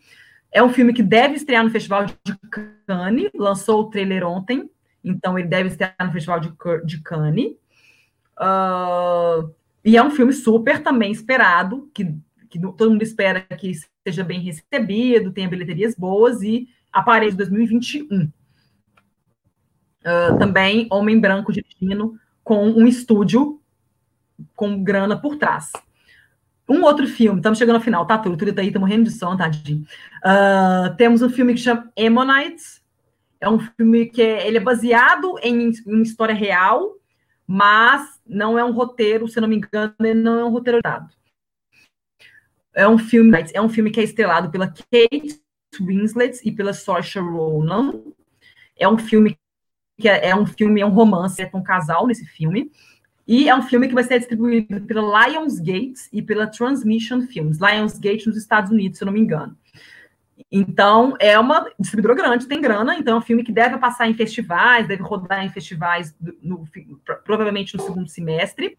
Já foi gravado e tudo mais, é, mas é um filme que deve, só no segundo semestre, deve começar a ser, ser exibido em festivais. Então, se ele tiver, foi muito bem recebido, né, e tudo mais, tem uma distribuidora grande por trás, que é a Lionsgate, a Lionsgate tem muita grana, mas ela é uma distribuidora conhecida por filmes no Oscar, né, a Lionsgate a gente vê distribuindo Jogos Vorazes, distribuiu Jogos Mortais, filmes de suspense, terror e tudo mais, então, para Oscar, não tem essa, essa experiência vasta, mas tem dinheiro. Então, se ela souber fazer, dependendo se o filme for bem recebido, pode rolar. Tem duas atrizes de gabarito, né? Que é a Saoirse Ronan e a Kate Winslet, não tem nem discutir.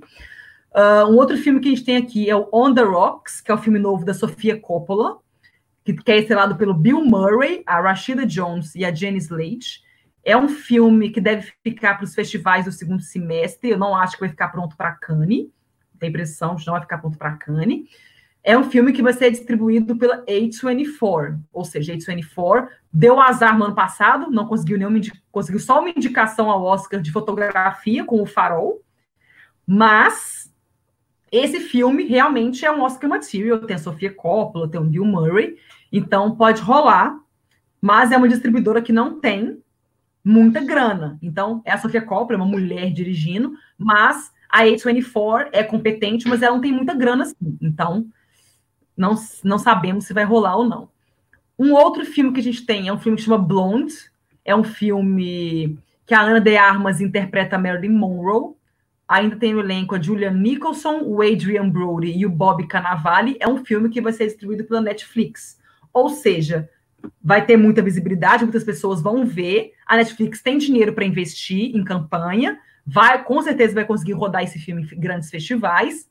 Porém, como a gente viu esse ano, a academia deu dois Oscars. Né? A academia, assim, ela foi bem democrática. Ela distribuiu bem as estatuetas para os filmes, né? Não foi um filme ganhando vários Oscars. Mas a gente conseguiu ver bem, ficou bem claro nessas determinadas premiações que a Netflix não está com essa bola toda. Conseguiu muitas indicações, claro, teve muitas indicações, mas ainda pra, mas para ganhar ainda não chegou lá não. Então, tipo assim, eu acho que tem uma certa resistência de membros da academia com filmes da Netflix para premiar, a ponto de premiar esses filmes. Então, enfim, mas a gente sabe que é um filme que vai ter visibilidade, vai, vai muitas pessoas vão ver e eles vão ter dinheiro para investir em campanha. Então, se for um filme que for bem recebido em festivais, tudo mais, pode rolar alguma coisa. Um outro filme também que é super aguardado é um, é um Macbeth. Só que esse o Macbeth é dirigido pelo Joel Cohen uh, e é estrelado pela pelo, é, pela Frances McDormand, que vai fazer Lady, Lady Macbeth, e pelo Denzel Washington, que vai fazer o Macbeth, ou seja, vai ser um Macbeth negro. Nunca teve isso na história. Todos os atores que interpretaram Macbeth foram brancos, o último deles foi Michael Fassbender. Uh, é um filme que vai ser distribuído pela A24. A A24 já tem os direitos de distribuição dele nos Estados Unidos. Então, assim, é uma, como eu falei, é uma distribuidora competente, porém, não tem essa grana toda. Só que esse filme, ele começou a ser gravado agora em fevereiro. Então, é muito provável, é muito difícil ele ficar pronto já este ano. Então, imagino que ele deva ser lançado só em 2021 para temporada de premiações em 2022. A não ser que o Joel Cohen consiga filmar ele assim, rapidão, e já fique pronto para o fim do ano. Então, não sei. Eu acho difícil. O, Mac, o próprio Macbeth com o Michael Fassbender e a Marion Cotillard, ele foi gravado também no início do ano, ele foi gravado, começou a ser gravado acho que em janeiro ou fevereiro de 2014, e ele só foi estrear nos cinemas no final de 2015, então ele não ficou pronto a tempo. O que, que foi, Túlio? Não, eu quero mostrar a Aurora, o pessoal falou da Aurora. Ah, tá. Em Karen. Não dá para ver não, né? Ela tá ali, ó. Ai, ai. Tá, vamos lá. Tô terminando aqui. Tô terminando. Justo tô terminando, gente. Tô terminando. Uh, um outro filme que é esperado para esse ano, ou seja, o Macbeth é mais um homem branco dirigindo, tá? É só para falar. Então, até agora eu falei só uma mulher dirigindo um filme. Uh, esperado para Oscar. Temos um filme que chama Louis Wayne. É um filme estrelado pelo Benedict Cumberbatch e pela Claire Foy, ou seja, é um elenco branco uh, que é, ele vai ser distribuído pela Amazon Studios, mais um pela Amazon. Ou seja, é uma distribuidora competente, mas é uma distribuidora muito pequena. Uh, um outro filme que a gente tem, da Netflix, mais um da Netflix, é um filme que chama Hillbilly Elegy, é um filme do Ron Howard, que tem no elenco. Aí ah, esse elenco tem várias mulheres, é um quarteto de mulheres. Temos a Glenn Close, a Amy Adams, a Frida Pinto e a Haley Bennett. Ou seja, é um homem branco dirigindo com um elenco de mulheres brancas atuando, Netflix.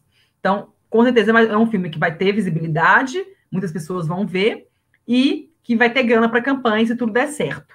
Então, assim, é um, é um, elenco de mulheres, é um homem branco dirigindo, um elenco de mulheres. Uh, um outro filme, aí falando só dois filmes que foram destaques agora já no Festival de Sundance, que são filmes que talvez, se não for para o Oscar, né, devem ser destaque em premiações independentes, talvez no Gotham, por exemplo, ou no Independent Spirits. São dois filmes. Um deles se chama Minari, é um filme da Plan B. A Plan B é a produtora do Brad Pitt e da Jennifer Aniston. Eu não sabia que a Jennifer Aniston também era dona da produtora. Uh, essa produtora Plan B ela foi fundada em 2001. Era quando o Brad Pitt e Jennifer Aniston estavam cas casados ainda. Então, é a produtora deles. Os dois são fundadores. Tem os dois mais uma pessoa. Enfim, a Plan B que está produzindo esse filme, e é um filme que ele ganhou o prêmio do júri o grande prêmio do júri e o prêmio da audiência no Festival de Sundance agora desse ano. O filme foi muito bem recebido. Sobre é o que, que é esse um filme, né?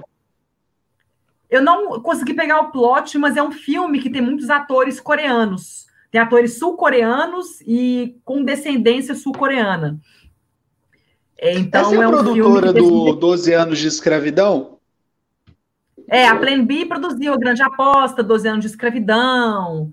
É, a Plan B produz muito filme foda. Eles são. É uma distribuidora, é uma, é uma produtora que faz muito filme bom. É tipo a Art Features, que é brasileira.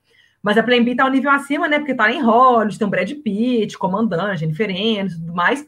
Mas é uma produtora que, quer ver a Plan B? Só pra você ter uma noção. Ano passado, ela produziu o Ad, o Extra.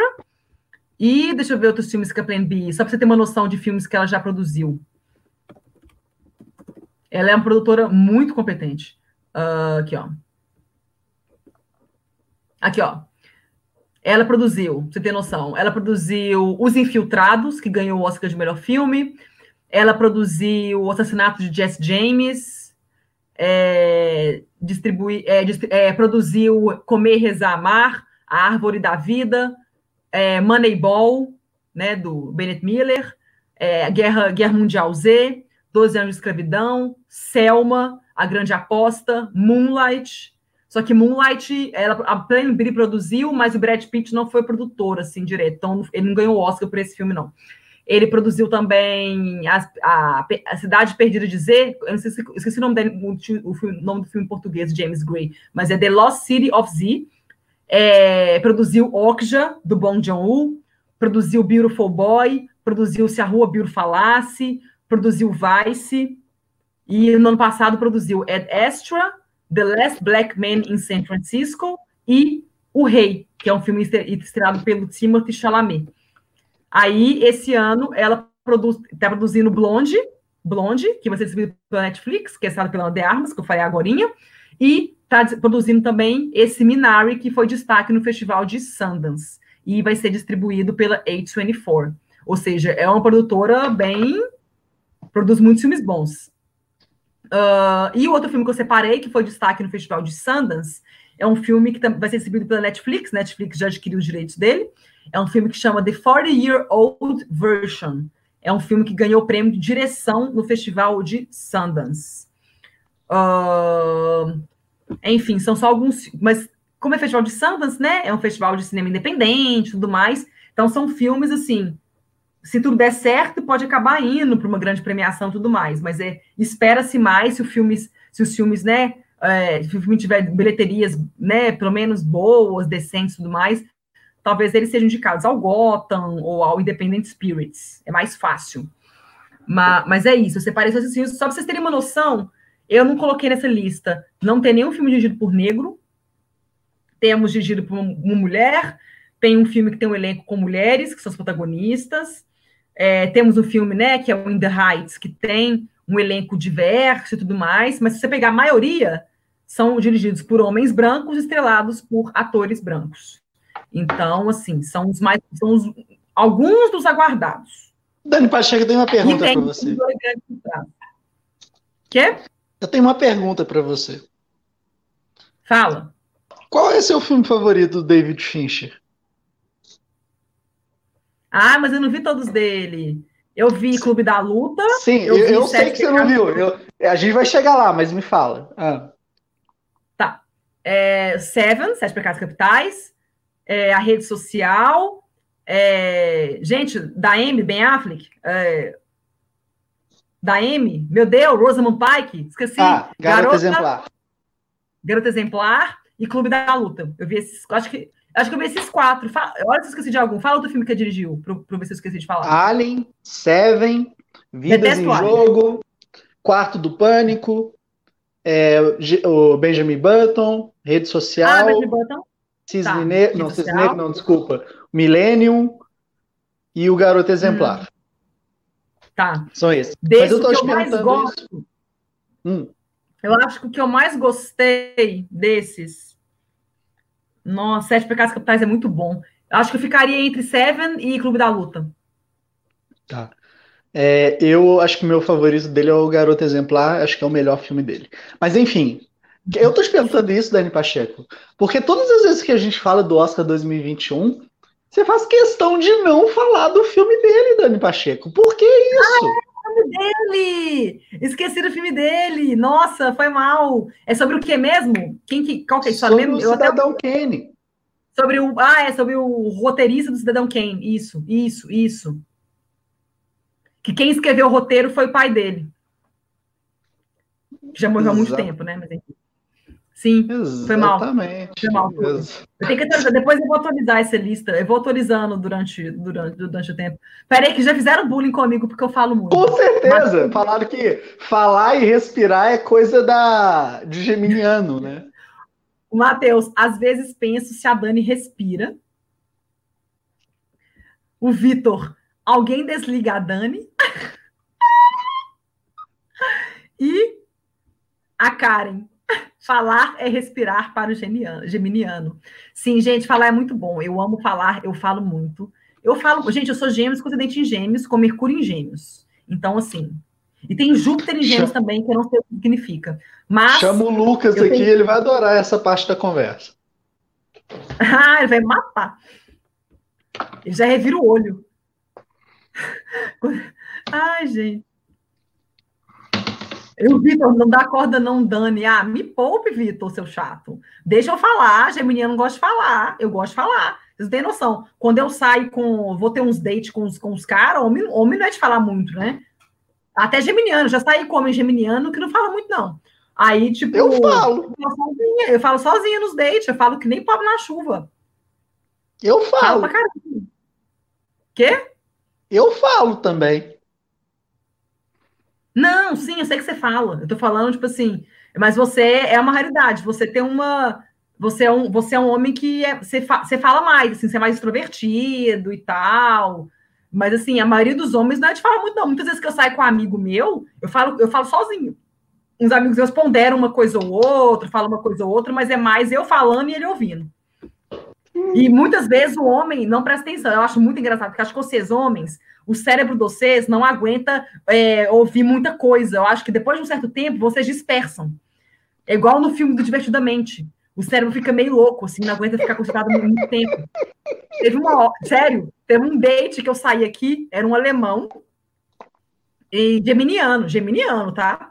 Aí teve uma hora que eu comecei a falar, e eu comecei a falar tanto, a falar tanto. Não sei se era de político, se era de futebol, sabe o que, que era. Eu comecei a falar, chegou uma hora que eu olhei para ele, foi muito engraçado, velho. Homem é muito retardado. É tipo assim, ele tava, tipo assim, eu tava, eu tava olhando, ele tava prestando atenção, mas chegou uma hora da conversa que eu fui, eu, eu acho que eu olhei pro lado, fiz alguma coisa, então quando eu olhei para ele, pro lado, tipo assim, tipo assim, ele não tava prestando atenção mais, sabe? Tipo assim, eu acho que chega uma hora que desliga o cérebro de vocês.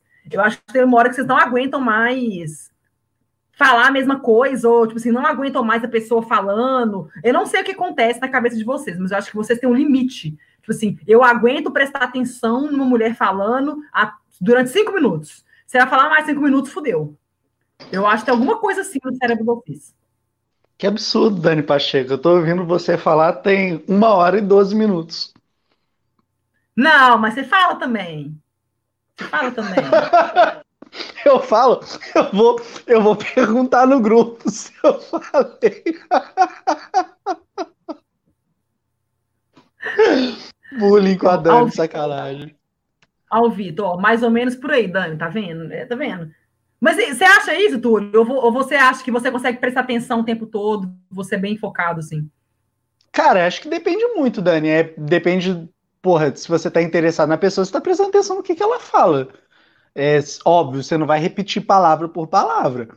Palavra por palavra, eu não, não lembro nem o que, que eu falo, velho. Entendeu? Então, você lembra a ideia. É, cara, o pessoal no trabalho, por exemplo, vira para mim e fala: Ô, o que, que você escreveu mesmo aquele dia? Eu falo, sei lá. E, tipo assim, aquele dia foi ontem. Eu sou assim, eu ah. esqueço, cara. Eu escrevo o negócio, eu entrego, foi. E quando tá falando comigo é mais ou menos a mesma coisa eu vou lembrar o que que era e assim eu vou processando. Isso é importante armazenar. Ela vai usar isso contra mim um dia, vou guardar. Então, ah. é assim. Adoro.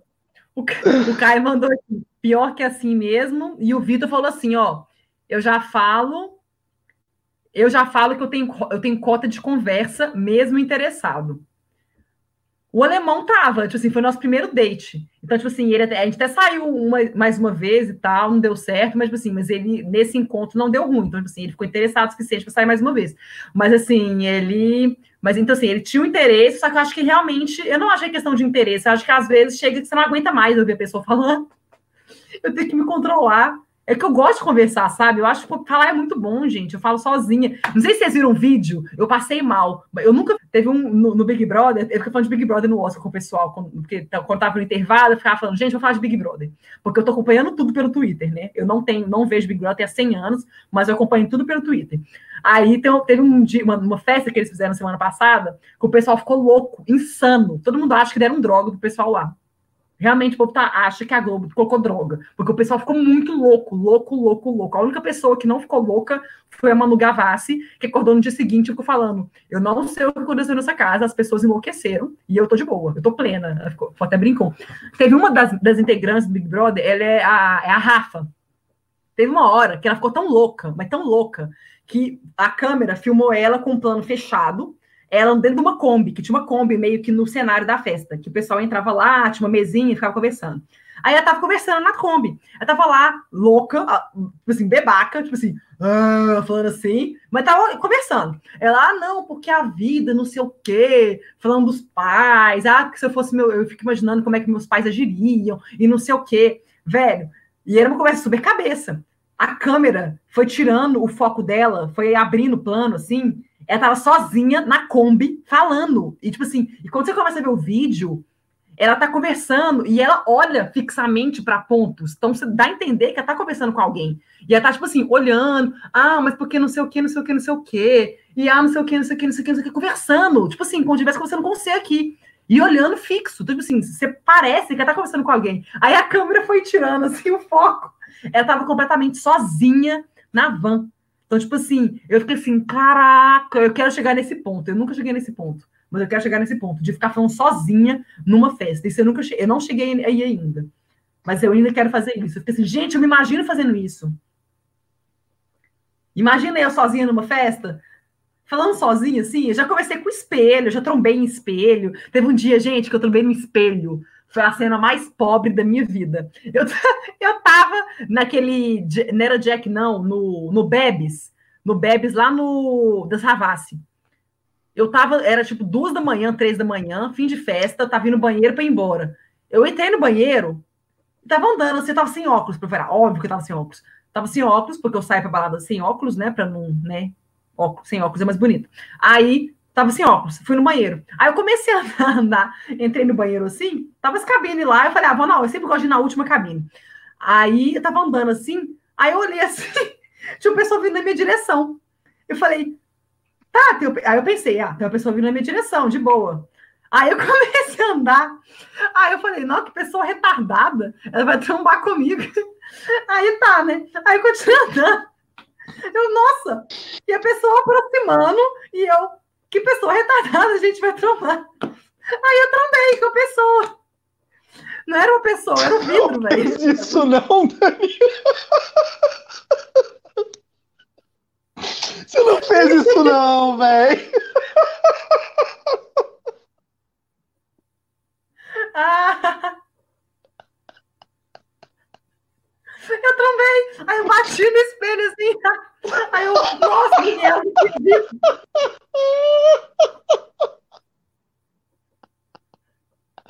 Quanto que você bebeu nesse dia, velho? Porra!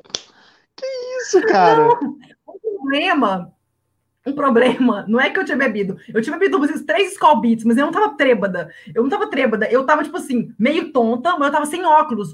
Eu bati no vidro porque eu estava sem óculos. Eu tava enxergando um vulto, vendo na minha direção, se aproximando, e eu achei que. E eu pensei, nossa, que pessoa retardada vai trombar em mim. Aí eu também no espelho. Aí eu falei, nossa, não tô acreditando. Foi uma pobreza. É, é uma das histórias mais pobres da minha vida. Que eu fiquei assim, nossa senhora, Daniela, você bateu recorde. Eu acho que minha mãe não sabe Meu disso, que se minha mãe souber disso, ela vai me xingar.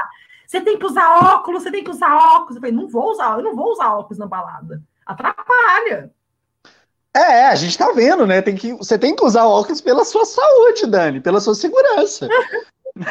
Mas foi muito bom. Eu tô lembrando aqui, tem um, tem um vídeo, cara, que mostra uma menina querendo passar de um lado de um corredor para outro. E era uma parede cheia de porta de espelho. Dani, sem brincadeira, ela entra na primeira, ela tromba. Aí ela fica super sem graça. Ela vai de novo, ela tromba de novo. Ela, porra, cara, ela tromba uma terceira vez. É muito engraçado esse GIF, velho. Mas ela tá bêbada? Não, ela tava correndo. Ela tava com pressa. ah, tá. Tadinha, mas ela tava com pressa, não percebeu e trombou. Aí ela tentou entrar, aí ela não, percebeu que era o espelho, né? Você falou. Exatamente, mas três vezes. Ela bateu três vezes, velho. Inacreditável. Tadinha, que bom. Tadinha. Ela, deve, ela tava, primeiro ela tava com pressa e depois eu acho que ela é uma pessoa lerda mesmo. Acontece. É. É. Ó, a Mas... Juminelli tá rindo de você aí, falando três escolhas. Porra, é foda, né? Eu não posso é, rir porque eu fico bêbado com uma Heineken. É, eu tomei três escolas, tipo assim, a Scobis tem, sei lá, quanto por cento de álcool? Cinco, sei lá quanto por cento de álcool ela tem.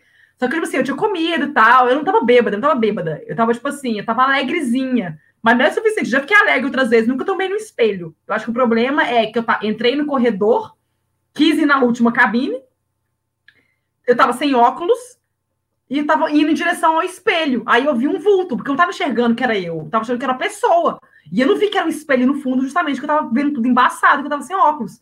Então eu só fui andando e pensando: olha, uma pessoa. Olha, essa pessoa tá se aproximando. Eu falei: olha, essa pessoa retardada vai trombar em mim. Aí na hora que eu trombei, eu pensei: nossa, que pessoa idiota. Aí eu olhei assim, eu não vi. Ah, maravilhoso. Ah, oh, Brasil. Essa história foi maravilhosa. Eu tenho que contar essa história no meu podcast Casos da Dani. Exatamente, velho. Eu tenho que começar minha segunda temporada do Casos da Dani. Só que eu ainda não tive tempo. Quando eu começar a segunda temporada do Casos da Dani, eu vou contar essa história do espelho. Tem que contar. É uma história que precisa ser exposta ao mundo. Tem, com certeza, cara, com certeza. Com certeza. Adoro. Uh, então tá. Uh, a Ju, sobe um segundo, essa porra é perigosa. Ah, eu, eu nunca fiquei trêbada desse cobre, eu já fiquei alegre. Eu nunca fiquei bem, porque eu paro. Eu tomo três e fico feliz. Eu falo, não tomo mais. Se eu tomar mais, eu vou morrer. Aí eu paro. A vermelha, que é do capeta. A vermelha, eu já tomei uma só e já fiquei meio assim, hum, tô meio tonta. Com uma vermelha, a vermelha do capeta. Agora. Enfim. Tem que haver mais histórias de bêbados, sim. Depois, um outro dia eu conto, porque o programa está ficando longo demais e eu tenho que dormir, que já são uma hora da manhã aqui. Meu Deus, socorro. Mas é isso, gente. Obrigada pela companhia. Adorei o programa de hoje. Falei aqui do Oscar. Fizemos uma reflexão. A conclusão é: moral da história. O Oscar do ano que vem não vai mudar se não derem, se não, continu, não abrirem as portas para negros e mulheres, né? Assim, ne homens negros dirigirem, mulheres negras dirigirem é, mulheres brancas dirigirem, latinos dirigirem, enfim, não abrir as portas para essas pessoas, essas minorias que não são brancas e homens brancos, dirigirem filmes e estrelarem filmes, não vai adiantar de nada. O Oscar vai continuar Oscar So White se essa, se essa estrutura que só, só dá esse tipo de papel e filme para brancos, homens brancos dirigirem e estrelarem. Então, até isso não, até, até isso não mudar, vai continuar a mesma coisa. A gente vai continuar todo ano falando: ah, tivemos 13 mulheres ganhando o Oscar, ah, tivemos dois negros indicados. Vai continuar a mesma coisa. Então é uma coisa estrutural, tem que mudar a estrutura da indústria, senão nada vai mudar. Mas é claro que foi lindo ver Parasito ganhar, foi maravilhoso, e vamos ver o que, que vai acontecer agora em 2020. É um ano que promete muitos filmes bons, temos muitos filmes bons. Eu vou deixar o link aqui com o post do site para vocês verem as listas dos filmes, incluindo os filmes brasileiros que vão estrear. Tem Eduardo e Mônica, que eu tô, louca, tô louca para ver. E... e é isso. Túlio, quer dizer algumas palavras para finalizar o programa? Quero dizer que foi muito bom te ouvir. Ih, chato.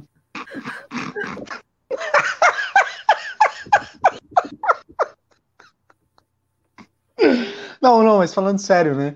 É, como eu não sou o cara que pensa assim no Oscar, que se importa tanto com a cerimônia, então é realmente aquele programa para a gente sentar, que bom que eu estou sentado, e ouvir. Então foi muito bom, Dani Pacheco, muito obrigado. Eu adorei você se pensando, se levantando, indo na cozinha, sei lá onde é que você foi. Falei, senhor, tô falando demais mesmo.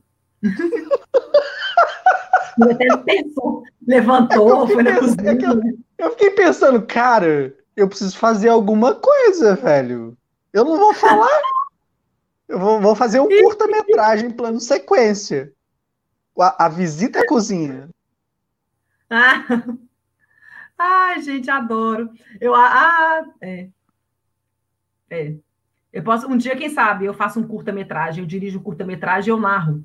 Aí o curta-metragem inteiro vai ser só eu falando. Olha que legal. Você pode fazer reencenando o Big Brother. Como assim? O que você falou é que fizeram no Big Brother. Ah! Tipo, o monólogo de Dani. Vai ser o nome do curta. Exatamente. Aí, aí de Dani, repente. A Dani bêbada, alucinada, numa Kombi, falando sozinha. Acho doido. Isso é top. Ai, Ju, obrigada. Tem que falar isso mesmo. Ó. Ganhei bolão. Estamos muito felizes. É, eu tenho que comprar o seu presente. A Karen me mandou o boleto, eu não paguei ainda, mas eu vou te mandar. Aí tem loja americana, entrega aí? Não, eu vou. Lógico que não. Eu vou, eu vou dar para minha irmã, meu pai, whatever. Aí eles usam, não tem problema não. Ah, beleza, então. Fechou. Tá de boa, tá de boa, tá de boa. Tá de boa? Então tá, tá gente. Muito obrigado a todo mundo que participou aqui. É, Vitor, o Caio, a Ju, a Karen. Uh, a Regina tá aí também. O João Vitor, a Regina. Uh, quem mais participou aqui? O Caio já falei, o João já falei. Matheus Barbosa, que me zoou, porque eu estava falando muito lá de gêmeos. Uh... Ah, o Reginaldo deu oi, esqueci de dar oi para ele. Não sei se ele está aqui ainda. É, o Márcio... Acho que o Edson tá aí também, não? O Edson.